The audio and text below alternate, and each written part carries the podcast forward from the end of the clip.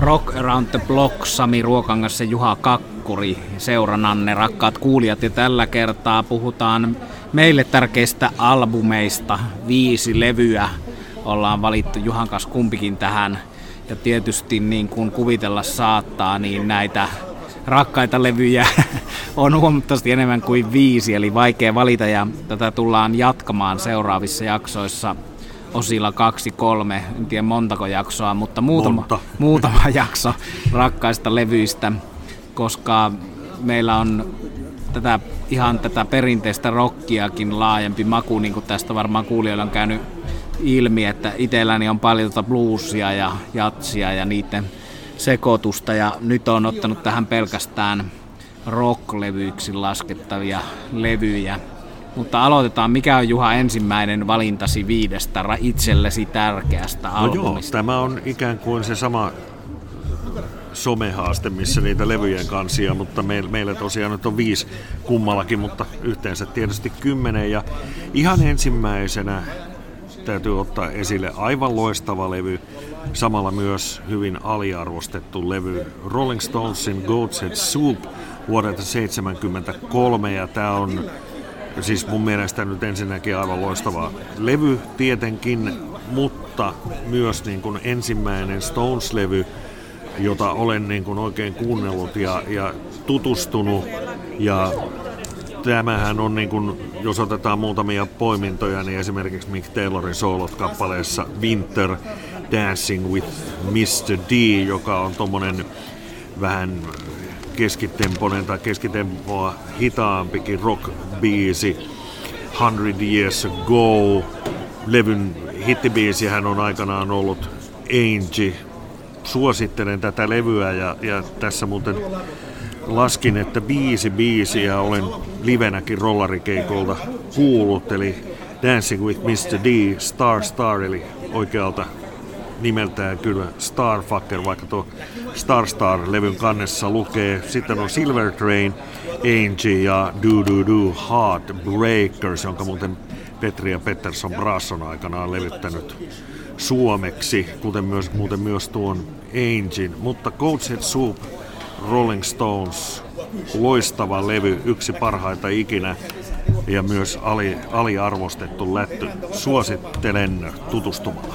Kuuluu omiin suosikkeihin myös ja on jossakin lehtihaastattelusta äh, haastattelussa sanonut on, kun on pitänyt valita viisi levyä, niin sillä kertaa rollareilta tuon, enkä sitä, jonka olen valinnut tällä kertaa, mutta mä en aloita tota, nyt omaa listaani ollenkaan rollareilla, vaan aloitan sen Free-yhtyeen albumilla Highway, eli britti rock ja minullakin niinku rollarit.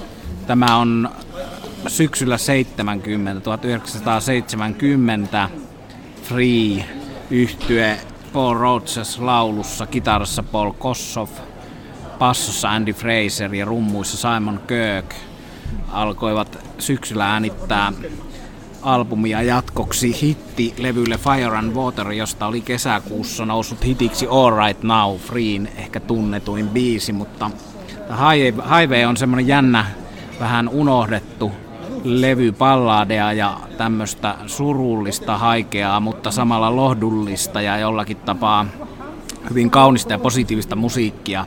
Tässä oli taustalla se, että Jimi Hendrix kuoli ja hänen kuolema teki varsinkin kitaristi Paul Kossofin suuren tuota, järkytyksen ja vaikutuksen ja sitä sitten siinä surren ja itkeskellen tekivät musiikkia. Ja tässä oli semmoinen pieni muutos musiikillisessa linjassa. Ehkä se, että kun tämä Free ja Bad Company on aika tuollaista macho blues rockia, niin tuli herkempiä sävyjä, että tuon perinteisen Wilson Pickettin ja Soulin rinnalle keskeiseksi vaikutteeksi nousi The Band ja etenkin The Bandin tuore albumi Music from Big Pink, mikä on hieno, hieno levy, eli bändi ja Dylanin vaikutus kuuluu, eli tuommoisesta blues rock, soul rock hommasta tuli vähän tämmöistä laajempaa Amerikanaa vaikutteeksi.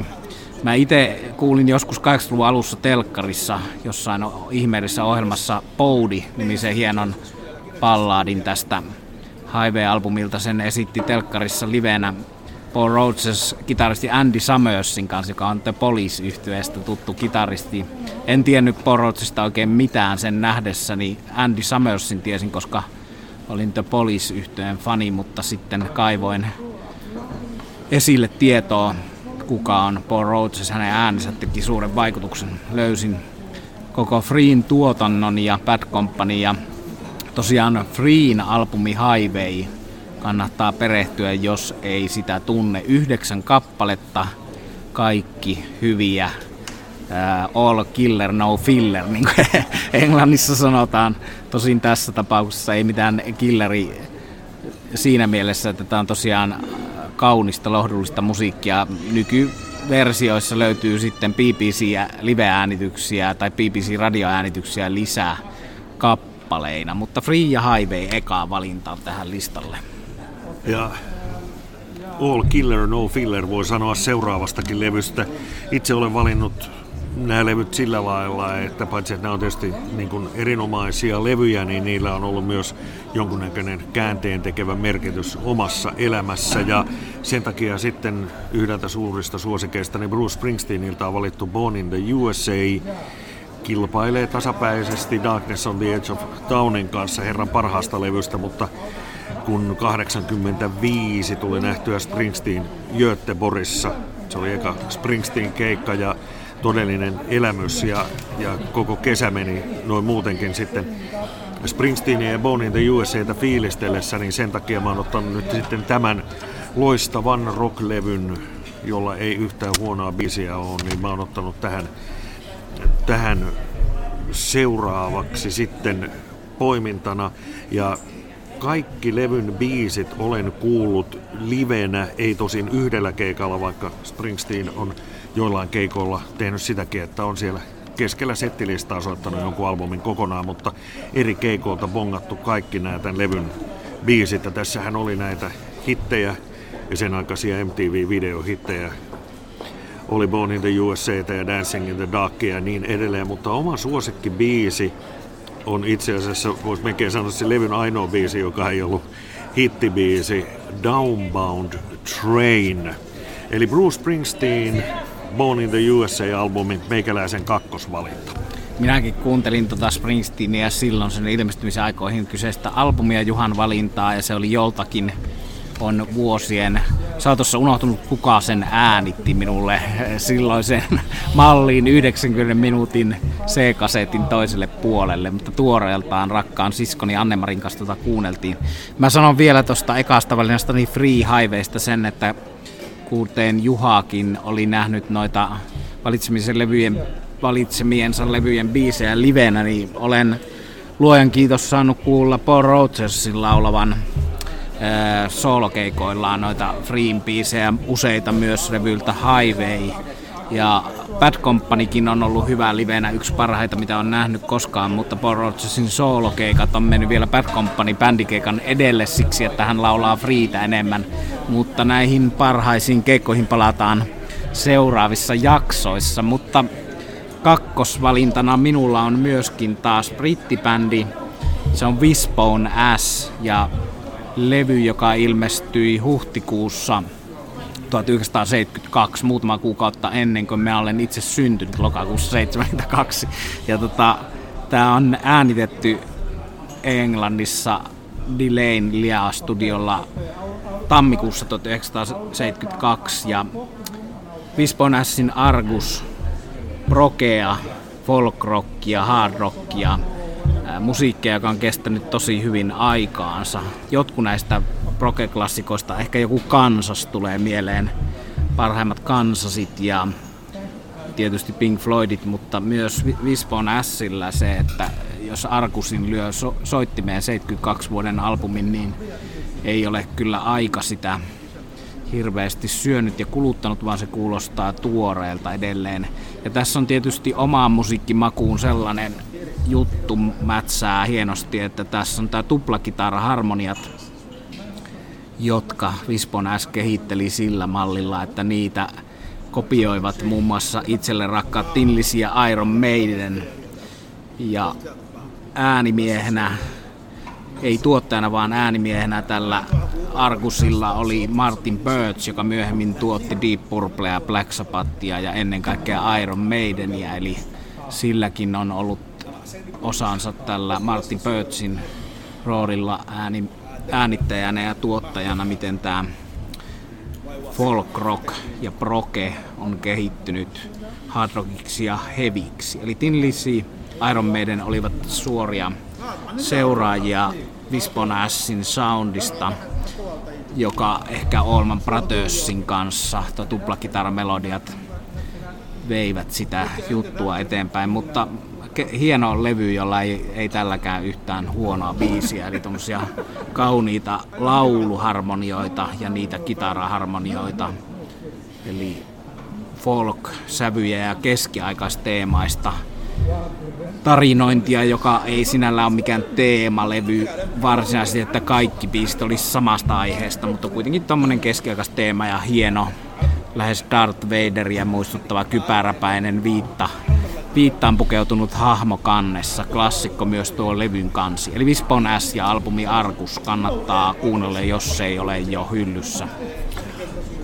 Onko koskaan meteoriitti pudonnut päähäsi? Ei vielä. Ei minunkaan, mutta sanotaan, että voisin kuvitella, että vastaavanlainen kokemus oli aikanaan, kun Hurricanesin Roadrunner ilmestyi. Levyn, sanotaan niin kuin soundi, asenne, Albert Järvisen kitarointi oli kyllä sellainen yhdistelmä, joka, joka niin kuin sai jalat alta ja ihmettelemään noin tällä kliseisellä sanonnan, tai kliseistä sanontaa lainatakseni, että mitä nyt tapahtui. Kysy, kyseinen rocklevyhän on vaikuttanut niin kuin kokonaisen sukupolven asenteeseen ja, ja oli kyllä niin kuin semmoinen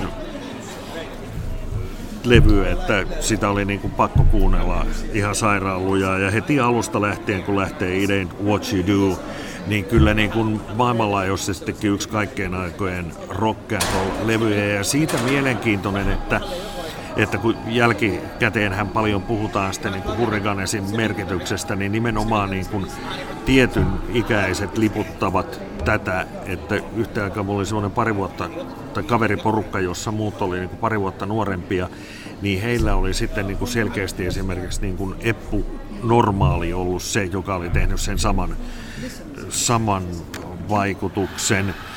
Hurrikanes on uransa aikana tehnyt kaikenlaista ja sanotaan, että siellä on huteja, mutta on myös osumia muitakin kuin pelkästään Roadrunner, mutta nyt tässä kun käydään näitä, läpi näitä levyjä, jotka on tehnyt niin kuin henkilökohtaisesti suuren vaikutuksen, niin kyllähän tämä nyt ihan tappokova tämä Roadrunner. Ja palataan sitten kun puhutaan keikoista vielä aikanaan lisää, niin kerron sitten kun näin Hurriganesin Roadrunnerin aikaa ja sehän oli sitten samanlaista tykitystä kuin itse albumi, eli siinä meikäläisen kolmos valinta. Klassikko totisesti ja kyllähän nämä paljon tosiaan noihin keikkoihin, joista aina puhutaan ja pitääkin puhua, niin tota liittyy nämä levyt. No minun seuraava levyni on Allman Brothers yhtyeen ensimmäinen levy, jonka nimi on sama kuin bändin, eli Allman, The, The Allman Brothers Band on tämän levyn nimi, joka äh, tuolla aikaisemmin tuli toi Freen-levy, jota tehtiin syksyllä 70, niin tämä ilmestyi vuotta aikaisemmin. Marraskuussa 1969 ilmestyi Allman Brothersin eka levy. Ja nyt kun tässä oli ideana, että puhutaan studiolevyistä, ei livelevyistä. Livelevyistä voidaan puhua jossain eri jaksossa. Ne on oma juttunsa. Olmaneilta se klassikko Fillmore-albumi Live on ehkä se studiotuotantoa parempi, mutta itselleni on ollut tärkeää ensimmäinen Olman Brothers, jossa tosiaan Greg Olman ja velipoikansa kitaristi Dwayne Olman loivat ainutlaatuista soundia, jossa Hammond-urut, slide-kitarat yhdistetään bluesia, jatsia, countrya, Muddy Waters kovereita sillä tavalla, että ne eivät enää kuulosta Muddy Watersilta. Ja tässä on jännä juttu se, että amerikkalainen bändi tietysti country ja blues juurineen, mutta paljon brittivaikutusta Eli tämän levyn avaa tommonen Stevie Winwoodin Stevie Winwood ja kumppaneiden Spencer Davis Groupin biisi Don't Want You No More. Ja sitten on tässä tietysti Whipping Post, joka on Olman Brothersin tunnetuin kappale, jota on huudeltu aikana 70-luvun, 60-70-luvun taitteessa keikoilla siihen tyyliin kuin paranoidia myöhemmin, niin soittakaa Whipping Post. Mutta ainutlaatuinen yhdistelmä tuommoista fuusiota, ehkä Santana tulee monessa kohtaa mieleen tästä ää, Olma Brothersien ensimmäisen albumin musiikista, eli täällä on Miles Davis ja John Coltrane vaikutteina siinä, missä rokki nimetkin. Olman Brothersin eka albumi. Ja sitten mennään meikäläisen neljänteen, U2 The Joshua Tree, yksi kaikkien aikojen levyistä kaikilla mittareilla mitattuna. Ja tämä oli se levy, joka noin niin kuin lopullisesti käänsi meikäläisen YouTuben puolelle. Olin yksittäisiä juttuja jo sieltä matkan varrelta diggaillut, mutta tämä levy, jossa on tietty myös tällainen vähän niin kuin amerikkalainen taustavire, kuten myös sitten levyn jatkeeksi ilmestyneelle leffasoundtrackille Rattle and Hum, josta puhutaan sitten varmasti omassa jaksossaan, kun myös näitä leffoja ja leffasoundtrackia käydään läpi. Todella hieno levy, ja täällä tietysti nämä hittibiisit Where the Streets Have No Name, I Still Haven't Found What I'm Looking For ja With or Without You on levyn kolme ensimmäistä biisiä, loistavia kaikki. Mutta kuuntelua kannattaa jatkaa niidenkin jälkeen. Täällä on sellaisia helmiä kuin Bullet the Blue Sky, Running to Stand Still, Red Hill, Mining Town ja mä nyt voisin melkein luetella niin kuin kaikki nämä levyn, levyn biisit.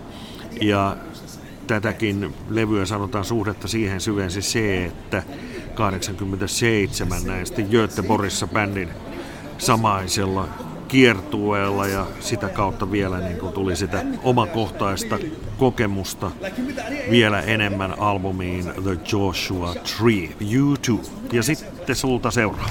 Joo ja vielä pakko kommentoida lyhyesti sun Joshua Treetä hieno levy. Se oli mun muistaakseni ensimmäinen vinyylinä hankittu YouTube-levy heti tuoreeltaan.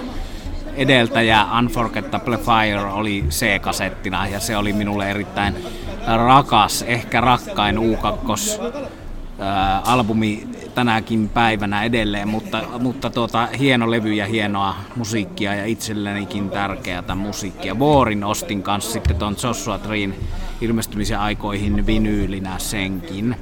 No minun seuraava jatkaa tuota Martin Pötz-tuottajan linjaa, eli tämä on huhtikuussa 80, 1980 ilmestynyt Black Sabbath yhtyeen Heaven and Hell. Ja kokoonpanoon laulejaksi tuli Osbornen tilalle Ronnie James Dio. Ossilla oli monenlaista ongelmaa siinä ja syntyi uusi Black Sabbath ja ihme ja kumma se pärjäsi kilpailussa. Osi teki menestyksekästä solouraa rinnalla, mutta tässä Dio ja Black Sabbath loivat eh, erilaisen soundin ja tietyllä tavalla erilaisen heavy metallin muodon, joka nykyään elää ja voi hyvin sadoissa ja tuhansissa bändeissä. Mutta tietyllä tavalla voi sanoa, että tämän paremmaksi sitä harva, jos kukaan, on pistänyt kuin jo vuonna 80 Black Sabbath Dio laulajanaan. Eli bändi oli muuten toi sama perinteinen Geezer Butler passossa, Bill Ward rummuissa, Toni Iommi, kukas muu kitarassa – mies, joka oli yhtä kuin Black Sabbath ja on sitä edelleen.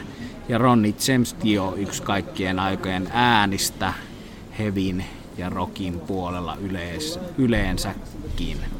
Hieno kansitaide, enkelit tupakalla suoraan vaikutti Van Halenin 84 levyn kanteen todennäköisesti neljä vuotta myöhemmin. Tästä voisi puhua pitkään ja yhtä lailla olisi voinut valita esimerkiksi Rainbow Rising Dion laulamista levyistä, mutta nyt tuntui, että tämä on se, joka on pakko valita. Ja sarjassa Rytkösen Pasin Radio Roll FMllä vetämässä mainettaan parempi levy voitaisiin käsitellä sitten Born Again-albumia Black Sabbathilta, jossa laulaa Ian Killan ja se on mainettaan parempi levy jos joku, mutta puhutaan siitä myöhemmin siitä inhotusta ja vihatusta, mutta minun itseni rakastamasta albumista Black Sabbathilta. Ja yksi vielä sitten, tähän olisi voinut ottaa David Bowelta, joko Ziggy Stardustin tai Aladdin Seinin, mutta jos tässä on käsitelty elämään suurempia levyjä, niin ne levyt on elämään suurempia, suurempia, suurempia siis kuin elämään suuremmat, joten niitä voidaan sitten omana juttunaan tulevissa jaksoissa, mutta jos ajatellaan nyt niin kuin levyjen vaikutusta henkilökohtaiseen elämään, niin täältä lähtee Guns N' Roses Appetite for Destruction, ja tämähän on klassikkojen raskasta sarjaa tämä levy ja sellainen levy, joka ikään kuin viitotti sitten rockmusiikkia ja myös rockmusiikin kuuntelua omaltakin osalta niin kuin sinne 80-luvulta 90-luvulle ja jos ajatellaan tietysti jo noiden aikaisempien levyjen perusteella, että siellä classic rockin aikakaudella se oma musamaku on muuttunut, niin tietyssä mielessä, vaikka tänäkin päivänä on hyviä bändejä ja loistavia vielä tulossa, niin tietyllä, tietyllä tavalla niin kuin Guns N' Roses oli erään aikakauden viimeinen, viimeinen bändi, enää ei rikota hotelli, hotellihuoneita samaan malliin. Ja tämä, tämä levy on myös semmoinen, että tämä kestää niin kuin kokonaisuutena kuuntelua ja on kyllä edelleen niin kuin myös yksi kaikkien aikojen niin kuin party soundtrackeista. Ja legendaarinen, legendaarisia levyjä hän on vielä jokunen Guns Rosesilta tämän jälkeen tullut, mutta kyllä tämä oli tietynlainen sellainen kulminaatiopiste sitten kuitenkin niin kuin heidän urallaan, että tietty sellainen niin kuin aitous, raakuus, yllätyksellisyys. Ja no nyt on comeback, comeback tietysti tullut, mutta sanotaan, että vielä niin kuin sitä, sitä aikaa, kun legendaarisimman kokoonpanon jäsenet sietivät toisiaan. Allekirjoitan kaiken sanomasi tälläkin kertaa ja tosiaan yhden aikakauden päätös toi Kansan levy ja jossakin jaksossa voidaan puhua Chinese Democracysta, joka on myöskin mainettaan parempi levy minulle. Mulla on muuten ton Appetite for Distractionin kannessa Slashin ja Duff McKaganin nimmarit, että, että se Täällä on y- y- yksi, yksi puoli asiaa. Hieno levy. Minun viimeinen valinta on aika kliseinen toisaalta, niin oli sinun Appetite for Distractionkin, eli Rolling Stones ja Exile on Main Street siitä voidaan ottaa oma jaksonsa jossakin vaiheessa, puhua koko tunti tai puoli tuntia tästä albumista. Joskus on tosiaan valinnut ton pukin pääs sopan, joka sulla oli, oli tällä kertaa, joka on tullut sitten heti perään siinä, mutta 72 vuoden tupla-albumi Exile on Main Street jonka osa äänityksistä on tehty jo Sticky Fingersin yhteydessä 69-70. Ja tässähän on ollut pitkä prosessi, jossa on äänitetty Jackerin Englannin asunnossa Starcrossissa ja Etelä-Ranskan Richardsin huvilassa. Ja tämä on aika hyvin dokumentoitu erilaisiin kirjoihin ja dokumenttielokuvaan, mikä on tämän viimeisimpien Deluxe Editioneiden mukana tämän albumin tulee DVD sen teosta. Esimerkiksi Bill Wymanille, basistille, se oli aika turhauttavaa aikaa, koska siellä tota, on ehkä, ehkä turhaankin glamorisoitu ja mystifioitu huumeiden käy, käyttö karannut Richardsilla jo käsistä ja ehkä voisi enemmänkin sanoa niin päin, että nykytiedon valossa, että siitä huumeiden käytöstä huolimatta saivat näin hyvän albumin aikaiseksi että se ei välttämättä ollut ainakaan kaikilta osin niiden ansiota, mutta että, että aamujen tunteina kellarissa ääniteltyä kamaa ja joo. Ja levy, josta on sanottu, että ihmiskunta ei ole saanut Exile Main Streetin julkaisun jälkeen mitään merkittävää aikaiseksi. Joo, ja ehkä sitten tätä voi tosiaan pitkään puida monelta kantilta, mutta nämä oli nyt niin kuin Juha tuossa sanoi, niin itselle, omalle elämälle tärkeitä käännekohta levyjä ja kaikki. Ja siinä missä Freen Highway, niin tosiaan sitä on itselle Exalon mestarit rollareilta väistämättä kuitenkin monesta syystä rakkain heidän levyistä. Ja jos nyt sitten miettii mitä tämä sisältää, niin tässä on paitsi sitä rollareille ominaisinta perusrockia parhaimmillaan joku Tumbling Dice ja avauspiisi Rocks Off, mutta sitten tässä on kospelia, folkia, jonkinlaista rollareiden versiota bluesista.